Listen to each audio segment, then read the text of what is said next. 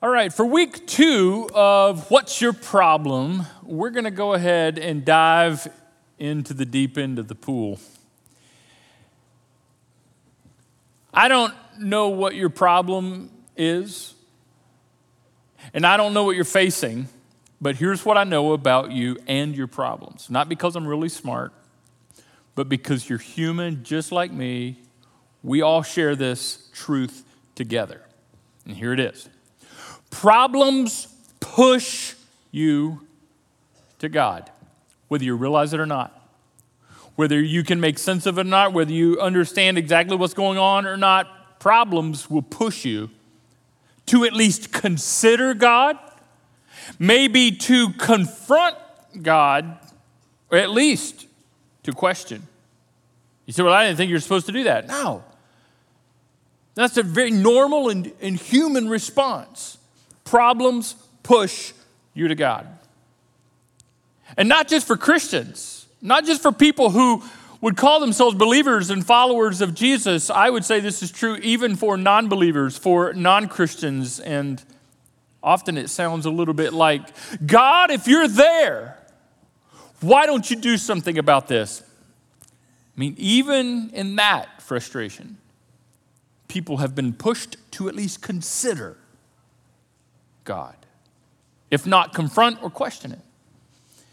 And it could be that many non Christians, even atheists, have decided that the fact that God has not done something about their problems as evidence for the fact that maybe God doesn't exist at all. And it sounds like how could a good God exist and all these problems still be happening in the world. If, if there's a God and He's a good God, then why this and why that and why this and why that and all this kind of stuff? And, and there are very good answers to those very good questions.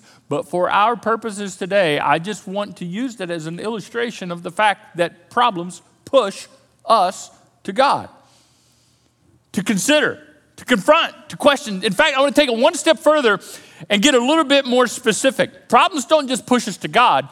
I would say problems push you and me and all of us to prayer.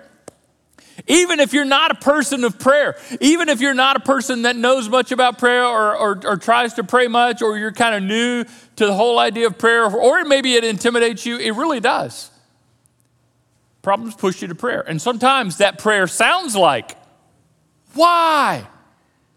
Why is this happening to me? Do you know that why is a form of prayer?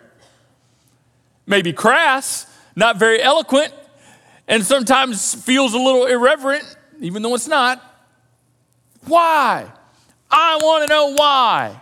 I want answers. And when you have a problem that's big enough, long enough, you're going to wrestle with why. Now, if it's a problem like I just need to glue that, I need to fix that, I need to change that, you know, and you fix it yourself, I'm not talking about those problems. You got that figured out. I'm talking about the problems in your life that you're facing that are big enough and for long enough.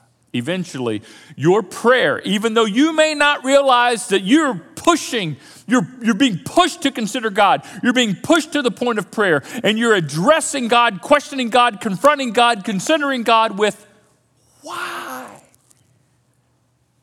It's a very normal and human question. What's interesting about why is that we ask the question assuming that if we had an answer, it would help. Don't we? Isn't the assumption there that if I just knew why, that it would, it would help me in the situation? I want you to consider it may actually not help. In fact, it could make it worse.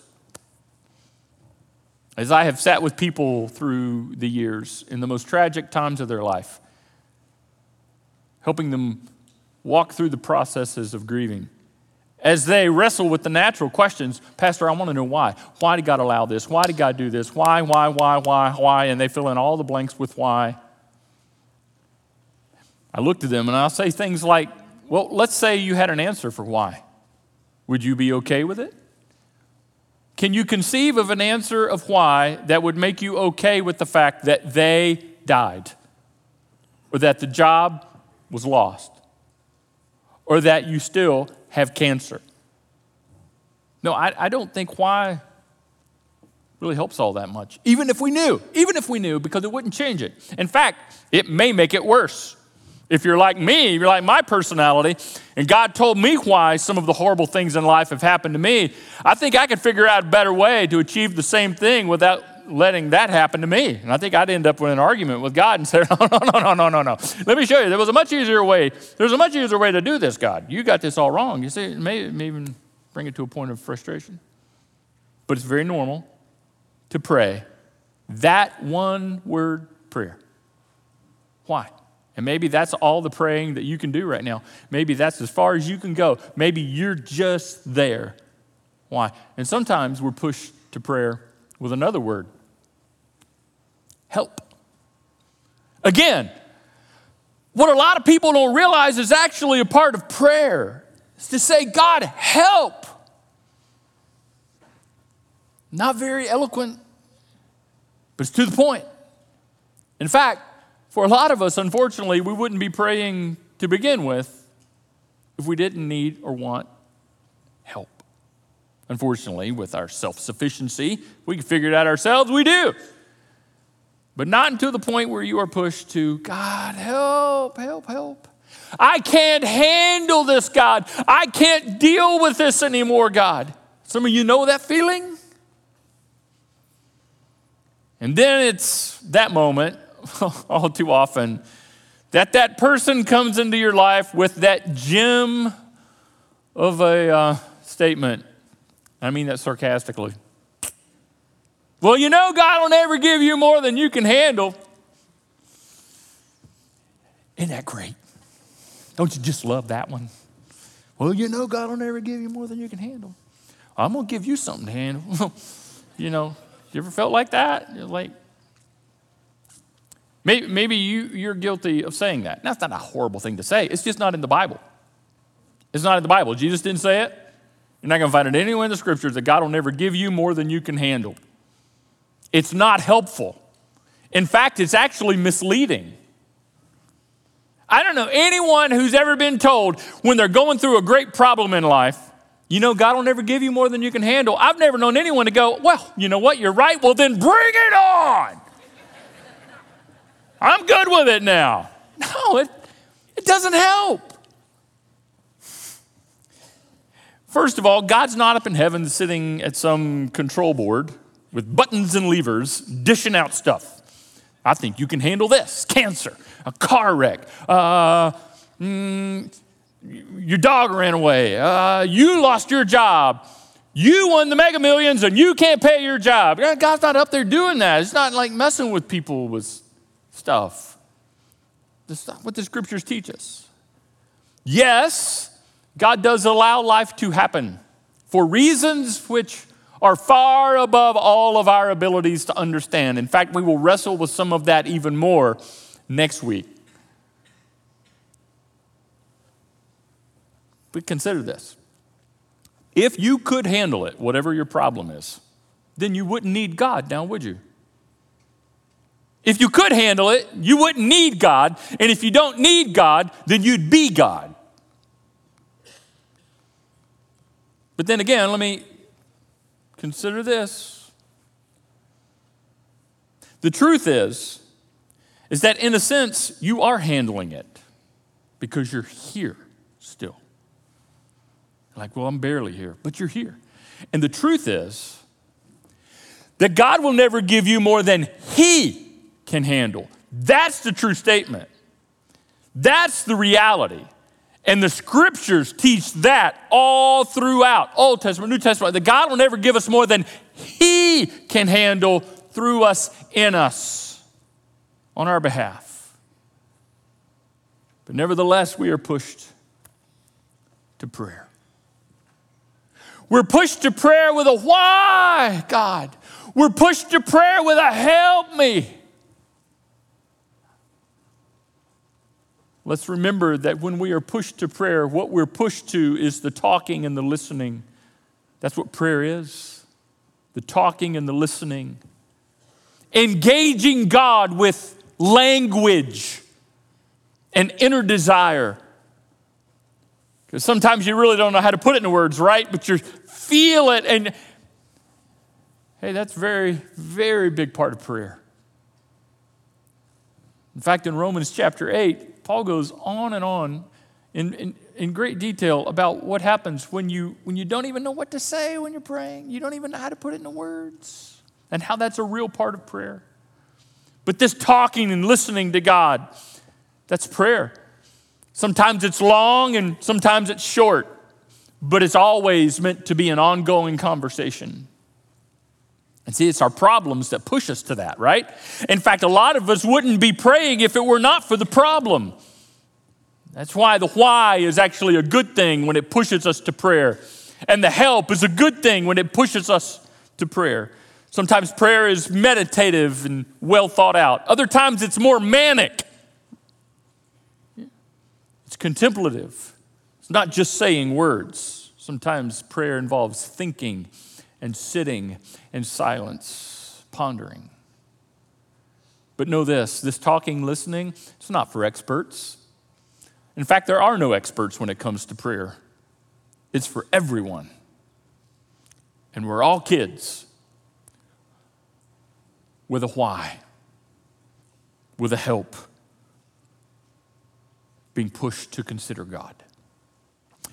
Prayer is also very mysterious when you have problems that are big enough and long enough, and you're just like, I just, why, God? I, I just need help in the situation. I don't understand what's going on. It's very mysterious, this whole thing of prayer. I can't fully explain it to you, and I don't even fully understand it. And I don't know anyone who can fully explain it or fully understand it. It's not a formula. And much has been written in, in good intent. Much has been said about prayer to try to make it kind of compact so we can get our minds around it. Unfortunately, it's presented like a formula. Say this first, then say this, then say this, then say this. And then if you fold your hands and here's the church and here's the steeple, open the door and there's the people, boom, it works. Except prayer is not a formula. That's why it doesn't work. It's not a product to leverage. Hmm. When Jesus' disciples came to Jesus and said, Can you teach us how to pray? Jesus did not give them a formula to just to say over and over and over and over and over again. What Jesus gave us, and we call it the Lord's Prayer, was an example of the kinds of things to pray for and the kinds of things to pray about. Even that wasn't a formula. It's very mysterious, and yet it is so powerful. Prayer is more powerful than I can explain. Prayer is more powerful than you and I can imagine. Powerful as we see God do what only God can do around us. And more specifically, as we experience God doing what only God can do inside of us. That's why, that's why prayer is really about trust. I guess you could say that Prayer is about trusting your way through your problems. It really is. That's, that's how you get through it. Last week we talked about how God delivers us through the very things we wish God would have delivered us from. The experience of prayer is learning how to trust God through it, to do something about, yes, and to do something within, within us that dependency and trust. And that's, that's the hard part the dependency and the trust. You would think, right? That this prayer, man, you got prayer. I can, I can talk to God. I love this thing. Prayer, prayer, this is great. I mean, if it worked like this, well, I just tell God what I need him to do, and boom, like a vending machine, out comes the nabs or the honey bun or whatever it is I punched in and I want that. Every now and then you may need to shake it a little bit. Now, see, that's not prayer. And when you approach prayer that way, thinking, it's just about getting what I want, getting what I need, even, you, you miss the biggest part. Because it's about a trust, trusting your way through it. Let me go back to what we saw last week, and then we'll take it one step further. When Paul, the apostle, had this problem, we're not quite sure what the problem was, but he wanted God to fix it and he approached God in prayer and he asked God three times to take it away. He said, Three times I pleaded with the Lord to take it away from me, but he said, and he says, No, Instead, my grace is sufficient for you. My power is made perfect in your weakness.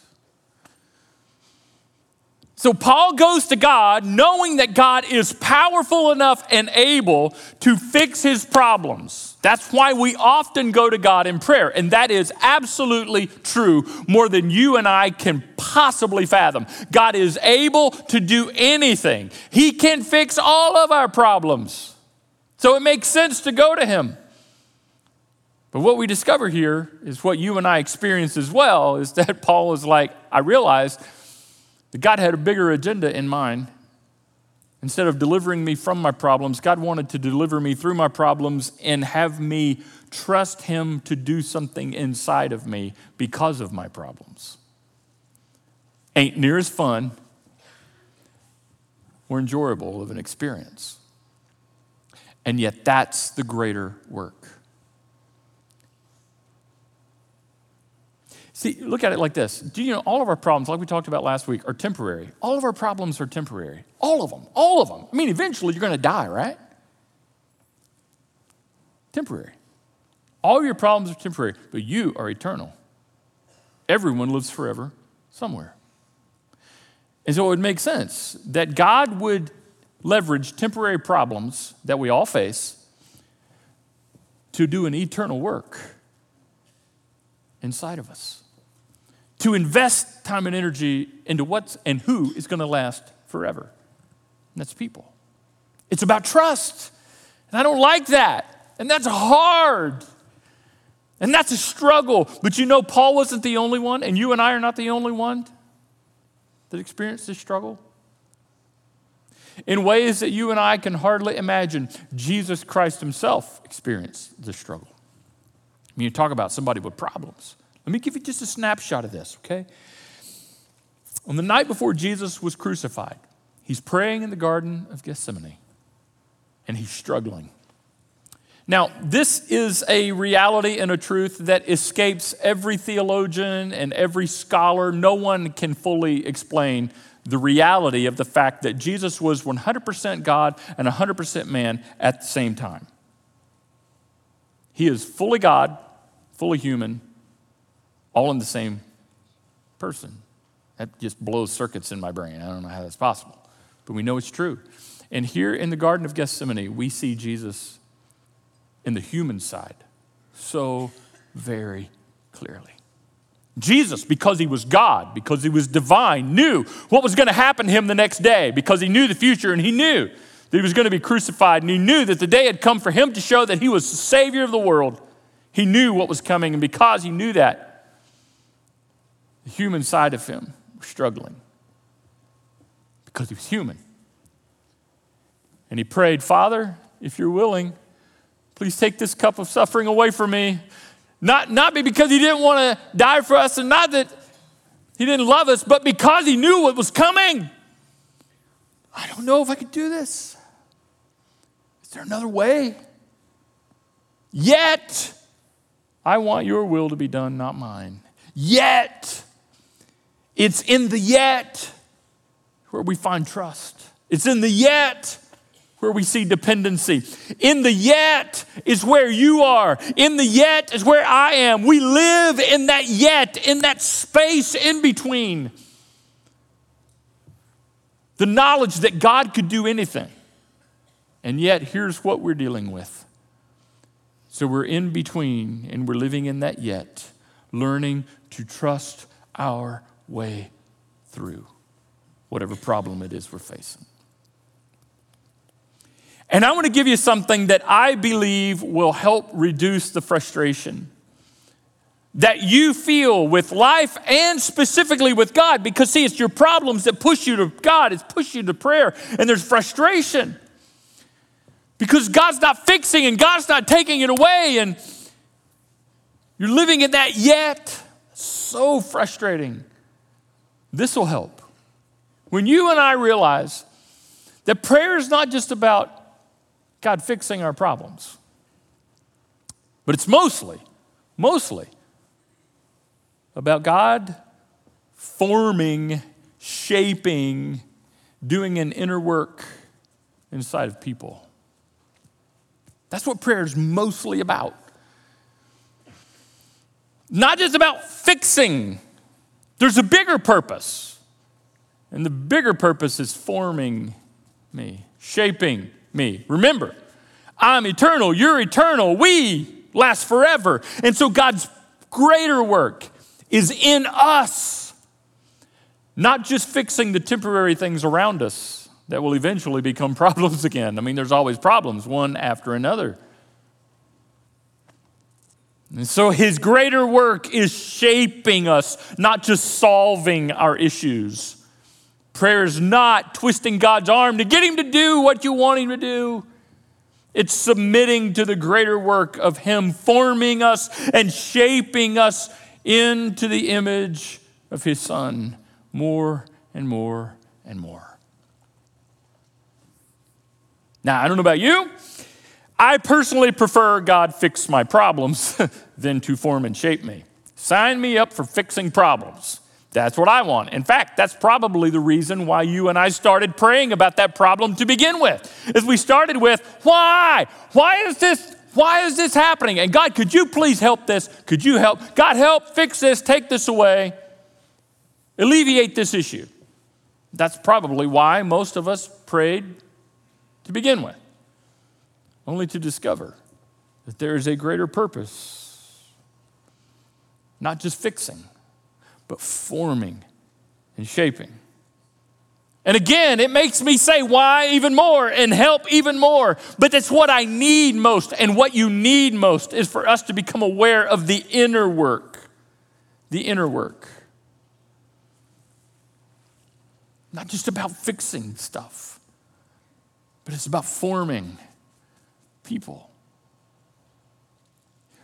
As a side note, if prayer was just about God fixing our lives and, and making our problems go away, wouldn't that turn God kind of into a pawn? Yeah, more like a glorified genie. Yeah, it would. But see, this thing about trusting your way through it helps us understand that prayer is intensely relational. Yeah, it, it's much greater than fixing stuff, it's forming people. And let's say you're still not quite sure. I don't even know what to say. I don't know what to do. I got this problem, and all I feel is why, and all I can say is help. And that's perfectly fine. But maybe this will help. If you're intimidated by prayer, or if you're new to prayer, or if you think, no, I got prayer down, I pray all the time, still, this will help bring a focus. Get your problem, go to God, and do this. Pray like this. It really can be this simple God, this is my problem. I need you. And I trust you. Please help me. How's that for prayer? You fill in the details, you fill in the blanks. God, this is my problem. Tell God what your problem is. Not because he doesn't know, but there is something so therapeutic and healing in just getting it out. Here's where you and I have permission to vent and vent and take it to God and just lay it all out. Just tell Him everything. You say, I can't say that to God. Why not? You're thinking it. And He knows your thoughts. Nothing comes out of your mouth that is a surprise to your Heavenly Father. Nothing.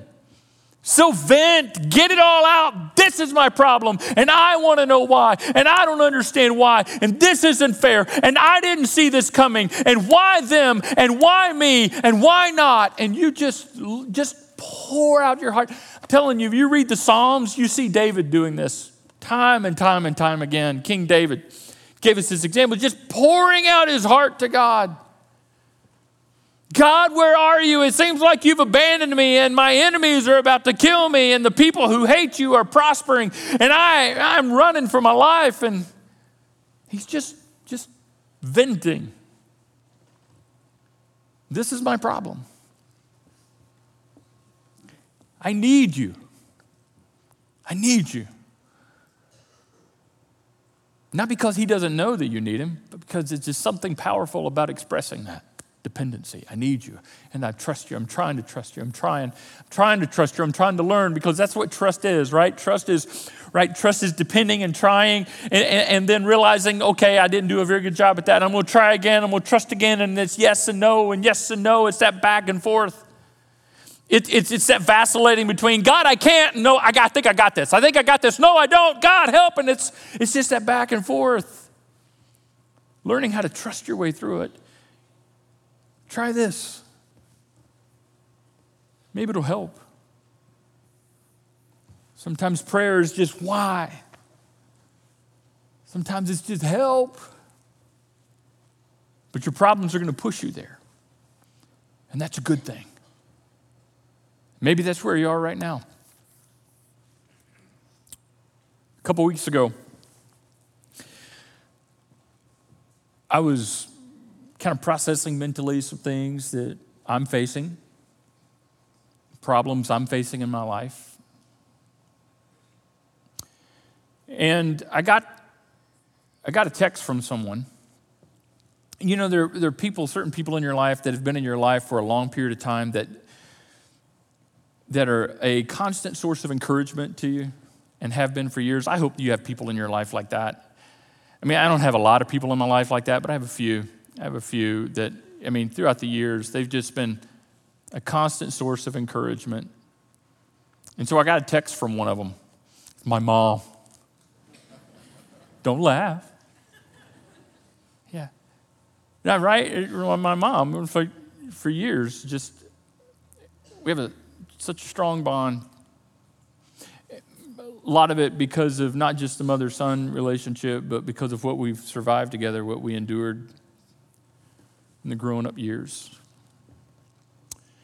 You know, parents, you have that sixth sense. You ever have that sixth sense that you, something's up with one of your kids and you're not quite sure what's up and they haven't said anything to you, but you know, you can just, and it's not that they've said anything and it's not that you've even seen them. You've just felt something shift in the universe and you're like, something's up with my kid. So I get that text from my mom, and she's like, um, oh, Are you okay? I'm like, Well, yeah. And she's like, Really? Or something like that, as if to know, Nah, you're not snowing me, son. Something's up. Evidently, she was praying or something, and just felt like, you know, just one of those, Hey, God, God impressed upon me to check up on you. What's going on? And so we text back and forth a little bit. That's common in our lives. But then she sent me a verse of scripture. My mom texted me a verse of scripture. Let me be more clear. My mom texted me her pastor's son a Bible verse. I'm a pastor.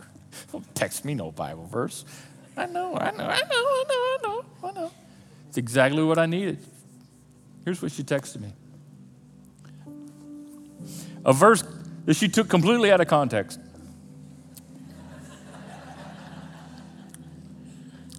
From the prophet Joel in the Old Testament. And it shall come to pass that whosoever shall call on the name of the Lord shall be delivered. Well, I get this text, and I'm like, I know that. I know that. And that's what I've been doing. That's what I've been doing. And, that, and then it frustrated me. God, this is what I've been doing calling on you. And you told Joel, I know, I know the context. I know what's going on in, in, Joel's life, and I understand that I'm not in Israel and I'm not thousands of years ago, and I know my problems are different, but you did it for him. Come on. Fix this. Change this. Deliver me from this. You feel that? And then she sent me another text. And this one was a longer text. It was a quote from Charles Haddon Spurgeon, who was a great preacher of the late 19th century in England. Maybe you've heard that name before Spurgeon, great man of God, who wrote a commentary based upon Joel 2 28. And this is what Spurgeon said, and this is the quote that mom sent me. Because we just read, Whosoever shall call upon the name of the Lord he will be delivered, right? Whosoever means me, Spurgeon said, for it means anybody and everybody who calls upon God. I will therefore follow the leading of the text and at once call upon the glorious Lord who has made so large a promise. That's a big promise, isn't it? My case is urgent. Is your case urgent? But many of you feel like your case is urgent. I was feeling in that moment and still do. That problem that I was going through, I'm still going through, I'm still facing it. My case is urgent, and I do not see how I am to be delivered. Feel that? Since that, I don't see. And people say, I don't see how this is going to work out. I don't see how this is going to get any better. I don't see it. I don't see it. But this is no business of mine. He who makes the promise will find ways and means of keeping it. Now, watch this. It is mine to obey his commands, it is not mine to direct his counsels. I am his servant, not his solicitor. I call upon him. That's my role and he will deliver. That's his. I will call upon him. That's our place. And he will deliver. That's his. And sometimes he delivers us from and fixes things. That's great, isn't it? But most of the time, there's this journey of trusting your way through it. And he delivers us through. That's hard. Living in the yet the yet. Maybe that's where you are. And all you can eke out is a why or a help. Well, let me give you another word to pray. Did you know that Jesus' name means salvation? Literally, his name means salvation. And when you and I speak the name of Jesus, we are speaking about the salvation of God. When we believe on the name of Jesus, we are believing and trusting in the salvation of God. When we call upon the name of Jesus in prayer, we are calling upon the salvation of God. And could it be that that's what you need to pray today? Is simply one word. Maybe you've, you've whyed yourself crazy and you've helped all you know to say help, and you're, you're at the point now where you just pray, Jesus, Jesus. I learned this from my wife, Donna, who is a tremendous woman of prayer. And through the years, I've heard her not know exactly what to pray for or how to pray, or even so exhausted without the strength to pray. I've heard her pray one word